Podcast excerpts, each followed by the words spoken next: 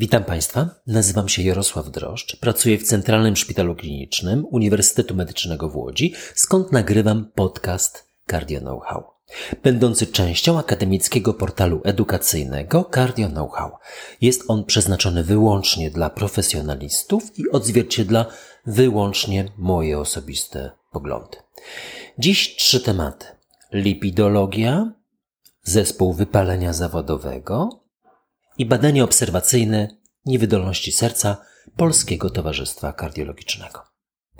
Trafiła w moje ręce niezwykła 750-stronicowa powieść pod tytułem Lipidologia.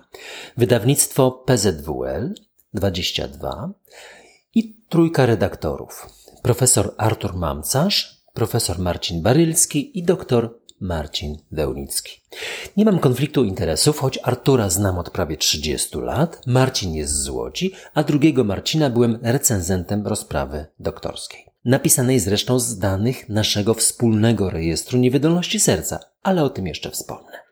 Już sam wstęp tej monografii jest znakomity. Profesor Jacek Dubiel przypomniał w nim, że Framingham Heart Study, prowadzone w małym miasteczku pod Bostonem, a rozpoczęte w 1948 roku, wskazywało jednoznacznie, że to właśnie zaburzenia lipidowe stanowią najważniejszy czynnik ryzyka chorób naczyniowych. Długo na to nie mieliśmy skutecznego remedium.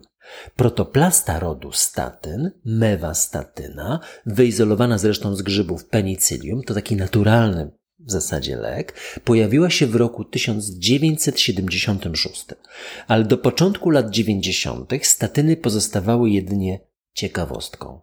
Pamiętam, jak wybitna postać ówczesnej kardiologii i lipidologii, żyjąca zresztą do dziś, około roku 1991 w kuluarach mówiła: Wiesz, to ten cholesterol to groźny jest, to prawda, ale działać na niego lekami skutecznie jeszcze nie potrafimy. Wszystko zmieniły wyniki badania 4S w 1994 roku, ale o tym w kolejnym epizodzie za kilka tygodni. Jak jest dziś, no wystarczy wspomnieć zdanie Eugene Bronwalda, że najważniejszym osiągnięciem farmakoterapii sercowo-naczyniowej XX wieku są właśnie statyny. No, przy okazji XXI wieku Eugene też to napisał. Flozyny o tym też będziemy mówić. Profesor Grzegorz Opolski w swoim tekście nawiązuje do szacunkowej liczby 18 milionów Polaków z hyperlipidemią i o dekadzie opóźnień w skuteczności leczenia względem innego ważnego czynnika ryzyka nadciśnienia tętniczego. A Marcin Wełnicki czyta te same powieści, co my na Cardio Know-how. Pamiętacie Państwo z pewnością epizod 42. Nowoczesna gra planszowa. Leczenie przeciwpłytkowe. W tym epizodzie mówiłem o biografii Leonarda da Vinci napisanej przez Waltera Isaacsona. Marcin wspomina o innym fragmencie tej biografii niż my, czy ja w takiej krótkiej notce. Opis tętnic starego mężczyzny, prawie stulatka.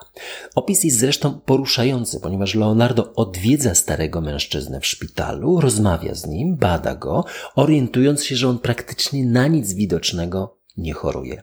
Niedługo później mężczyzna umiera w sposób naturalny.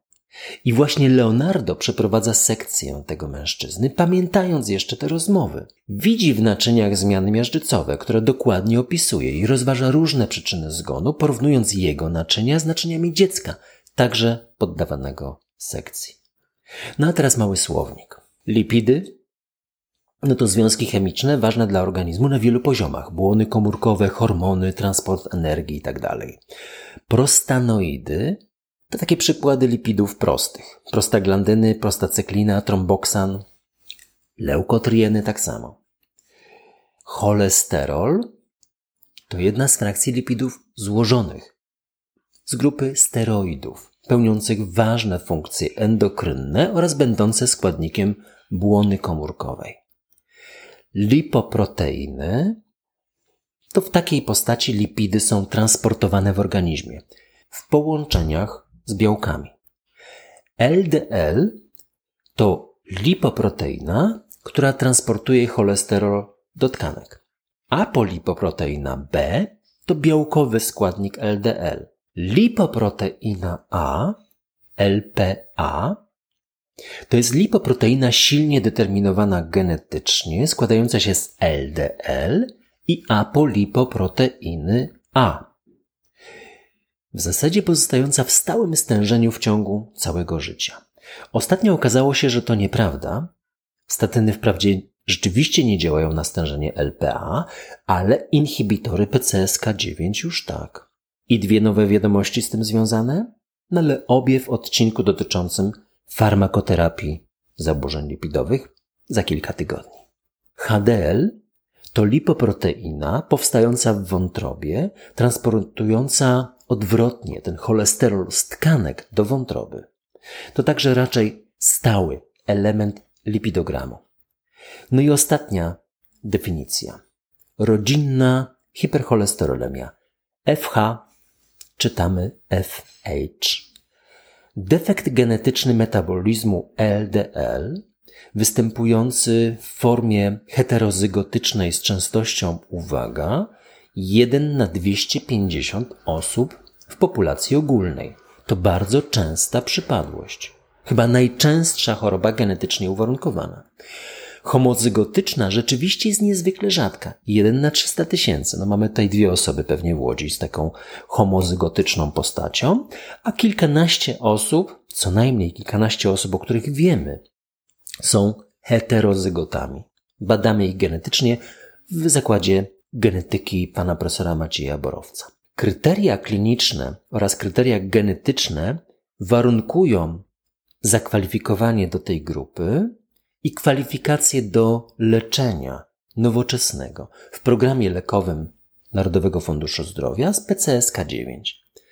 Wysoki cholesterol.pl. Tam też jest lista ośrodków, gdzie Państwo możecie nieodpłatnie leczyć pacjentów z FH inhibitorami PCSK9.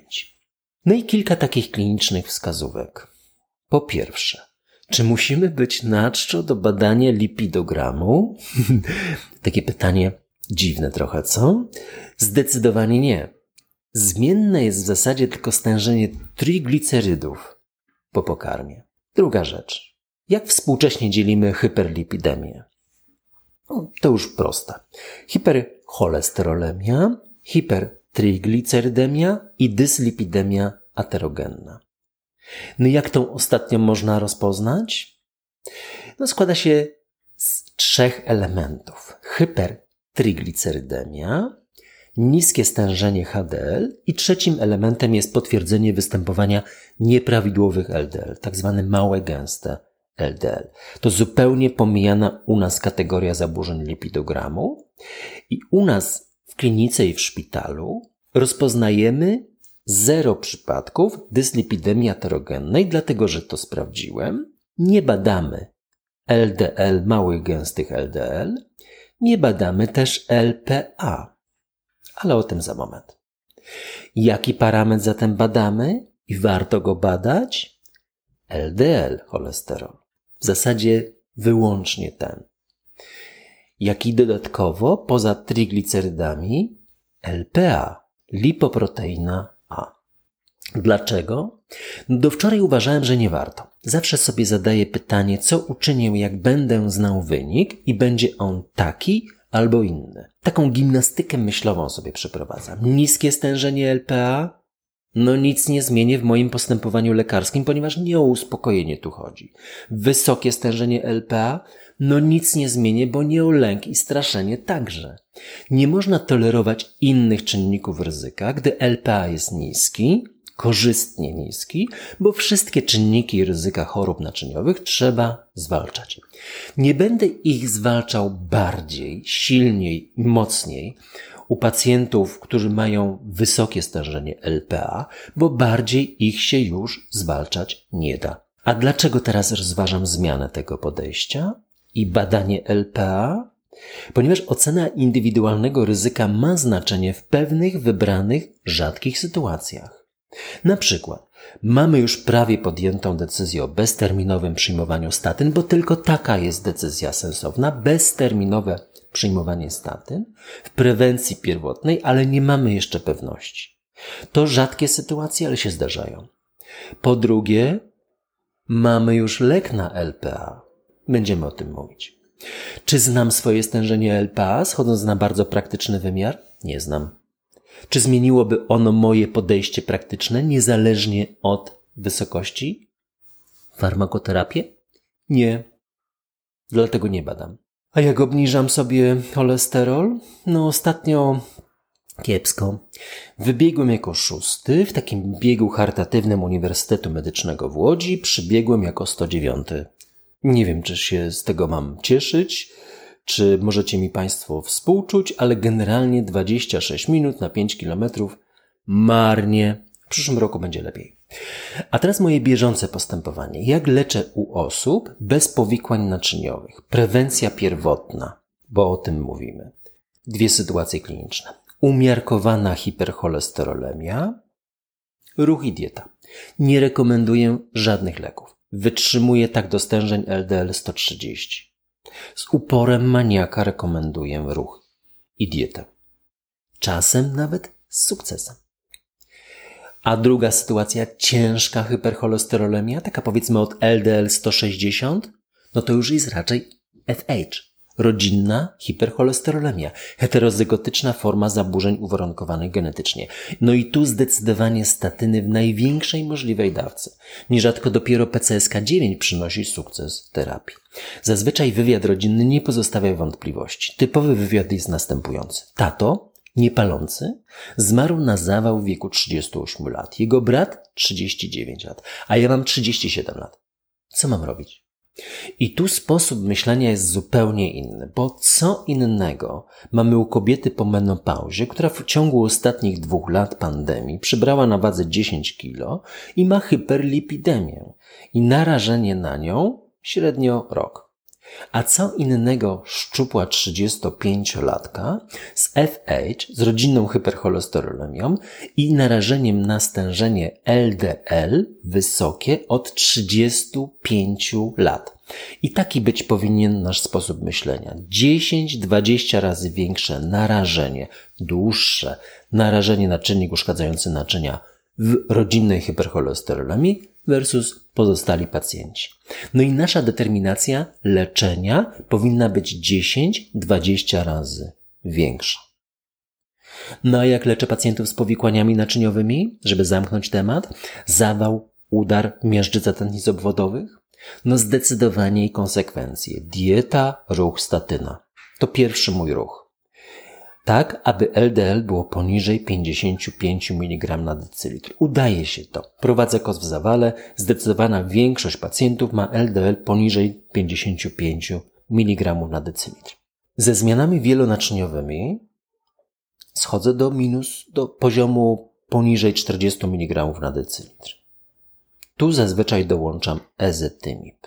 I nie boję się wartości bardzo niskich, uspokajam, że 25 mg na decylitr LDL cholesterolu, czy 20, czy 15, czy 10 nie wiąże się z jakimkolwiek uchwytnym elementem w patologii człowieka, poza emocjami.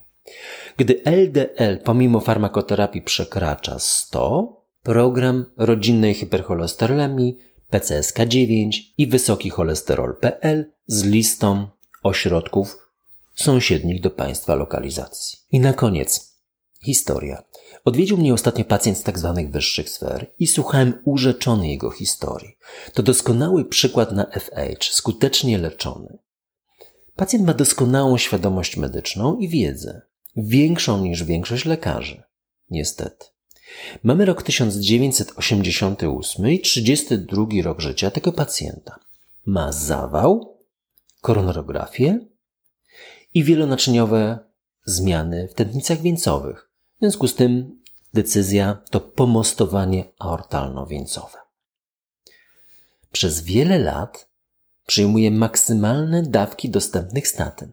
To się zmieniało na przestrzeni lat. Simvastatyna 40, atorvastatyna 80, a teraz rosuvastatyna 40. Od początku istnienia leków z grupy PCSK9 samodzielnie kupuje te leki i wstrzykuje sobie co dwa tygodnie. No dziś oczywiście jest w programie rodzinnej hipercholesterolemii.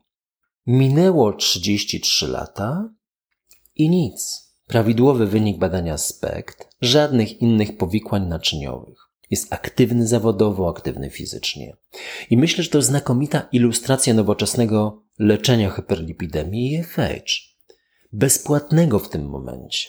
A kilkutysięczna, jeśli chodzi o obciążenie finansowe, terapia towarzyszyła temu pacjentowi przez lata.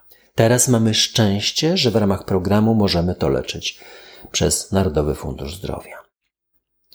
FH oczywiście potwierdzona genetycznie. Drugi temat. Zespół wypalenia zawodowego. Kiedyś myślałem, że to niezwykle rzadka przypadłość w naszym pięknym zawodzie. Dziś wiem, że to niestety nie jest prawda. Nie rozumiem, ale wiem, że to się zdarza. Kilkoro z moich znajomych ostatnio. To stanowi dla mnie wielkie zaskoczenie. Kiedyś łączyłem to raczej z brakiem powołania. W tych przypadkach praca lekarza rzeczywiście może stanowić nie lada udrękę, ale słuchając ostatniego podcastu Johna Mandrory, odkryłem coś jeszcze. Ale po kolei. Poza pracą w klinice, prywatnym gabinecie, pracuję w poradni w naszym centralnym szpitalu klinicznym. Każdy poniedziałek do ostatniego pacjenta i zawsze mam dość. Jak już dojeżdżam do domu po skończonej pracy, to mi to powoli przechodzi i zaczynam tęsknić do kolejnego poniedziałku. Dwie trzecie pacjentów, których widzę, to taki bajkowy las. Drobiazgi z punktu widzenia klinicznego, ale nic dla kardiologa. I tu bardzo pomagają mi lekarze POZ, przejmując pacjenta. Z pozostałej jednej trzeciej, powiedzmy, no większość, no trzy czwarte, to zakres tematyczny. Mój. Trudne decyzje dotyczące leczenia, interwencyjnego czy farmakologicznego to zazwyczaj dla mnie proste. No wynika to z doświadczeń mojej ciężkiej 30-letniej pracy. Ale ostatnia jedna czwarta, jedna piąta to prawdziwy rarytas. To prawdziwe ratowanie ludzkiego życia. Nie dlatego, że robię coś zupełnie niezwykłego, wręcz odwrotnie. Zupełnie zwyczajne rzeczy. Ale robię to teraz. A jak sobie pomyślę, że ten pacjent miałby czekać w kolejce choćby kilka tygodni, nawet na mądrzejszego ode mnie lekarza, co nie jest trudne, to mi ciarki przechodzą po plecach. Czasem zapraszam studentów trzeciego, czwartego, piątego, szóstego roku, którzy patrzą ze zdziwieniem na mój szybki, dość bezceremonialny tryb postępowania z reprezentantami bajkowego lasu. Staram się jak najgrzeczniej, jak tylko umiem, ale wypatruję przedstawicieli tej ostatniej podgrupy. Tak już mam, trudno. Opracowałem jeszcze jeden autorski element, z którego jestem naprawdę dumny. Jednozdaniowy opis każdego chorego, który drukuję i zawsze wydaję pacjentowi. No a zauważyłem, że spora część moich kolegów pracujących w szpitalu to po pierwsze nie pracuje w poradni. No i oceniam to zdecydowanie źle.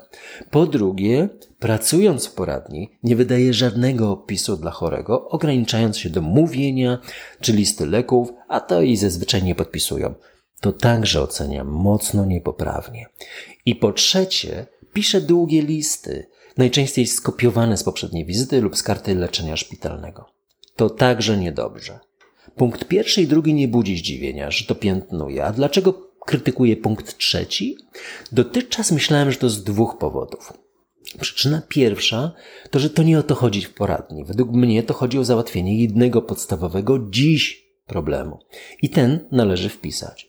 Uważam, że to źle, że ktoś nie potrafi się skupić na jednym elemencie i uznaje, że poradnie to taki inny, tani szpital bez łóżek, a karta poradni to karta, karta wypisowa jednodniowa, jednodniowa bez badań, no to to źle, naprawdę. I przyczyna druga.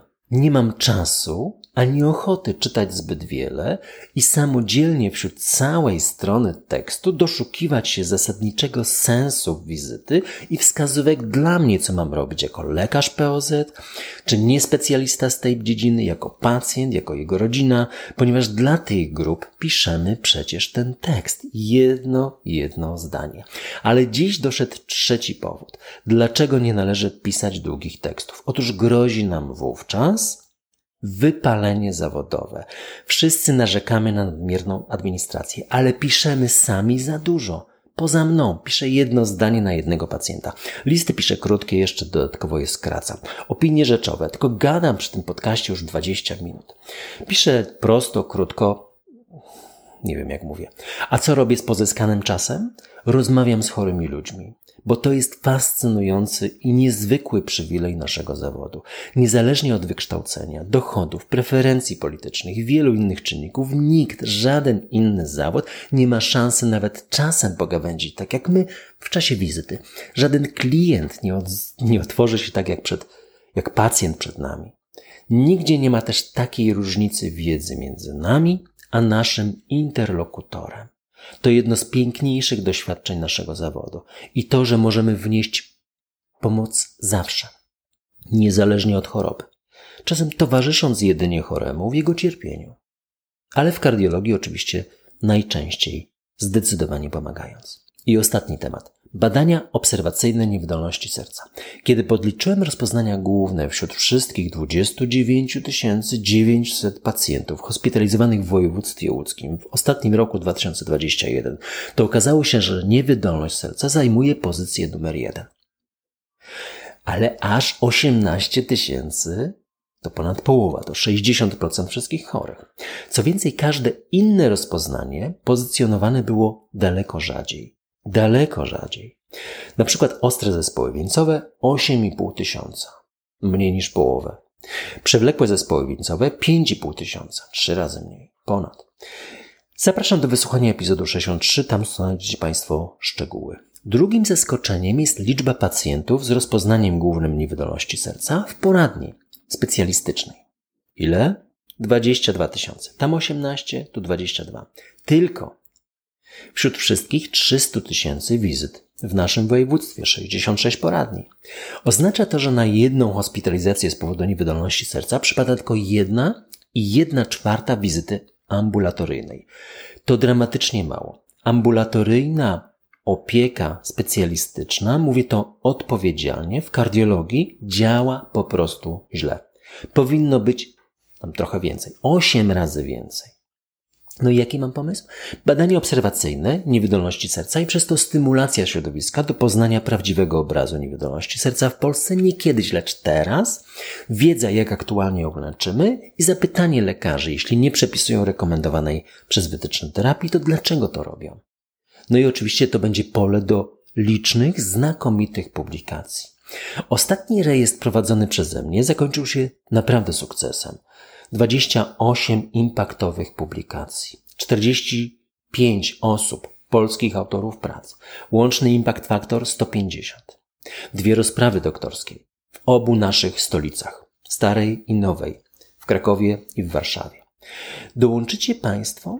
Każdy z Was może, o ile ma chorych z niewydolnością serca w poradni lub w szpitalu. Każdej poradni, także POZ i każdy oddział. Wewnętrzny, kardiologia, gastroenterologia i tak dalej. Zgłoszenia zapraszam mailem. Łatwo go znaleźć. Lub poprzez stronę ns.ptcardio.pl. Lektura. Dziś stosownie do tematyki hyperlipidemii Umberto Eco po udarze. Tajemniczy płomień królowej Loany. Wydanie włoskie 2005, polskie 2005. Tłumaczył Krzysztof Żeboklicki. Mózg autora odmawia posłuszeństwa, znacie Państwo historię, więc autor pisze wspomnienia. Niezwykle szczegółowe i skrupulatnie odnotowuje dzieje powojennych Włoch. Katolicyzm typu włoskiego, faszyzm, no i znakomite fotografie, wręcz dzieła sztuki użytkowej z dawnych lat, prawie jak te z moich wspomnień, moich młodych lat. Przypominają mi te z Muzeum Śląskiego w Katowicach. Byliście tam Państwo? Warto. Zwiedzałem z profesorem Zbigniewem Kalarusem i profesorem Piotrem Hoffmanem. No przyznacie Państwo, że to znakomite towarzystwo na zwiedzanie muzeów. Jeśli Państwo będziecie mieli jakieś uwagi, komentarze, pytania, kierujcie na media społecznościowe Cardio Know-how. Będę też bardzo Państwu wdzięczny za promocję podcastów wśród lekarzy i komentarz, choćby jednym słowem i oceną, aby inni mogli nas znaleźć.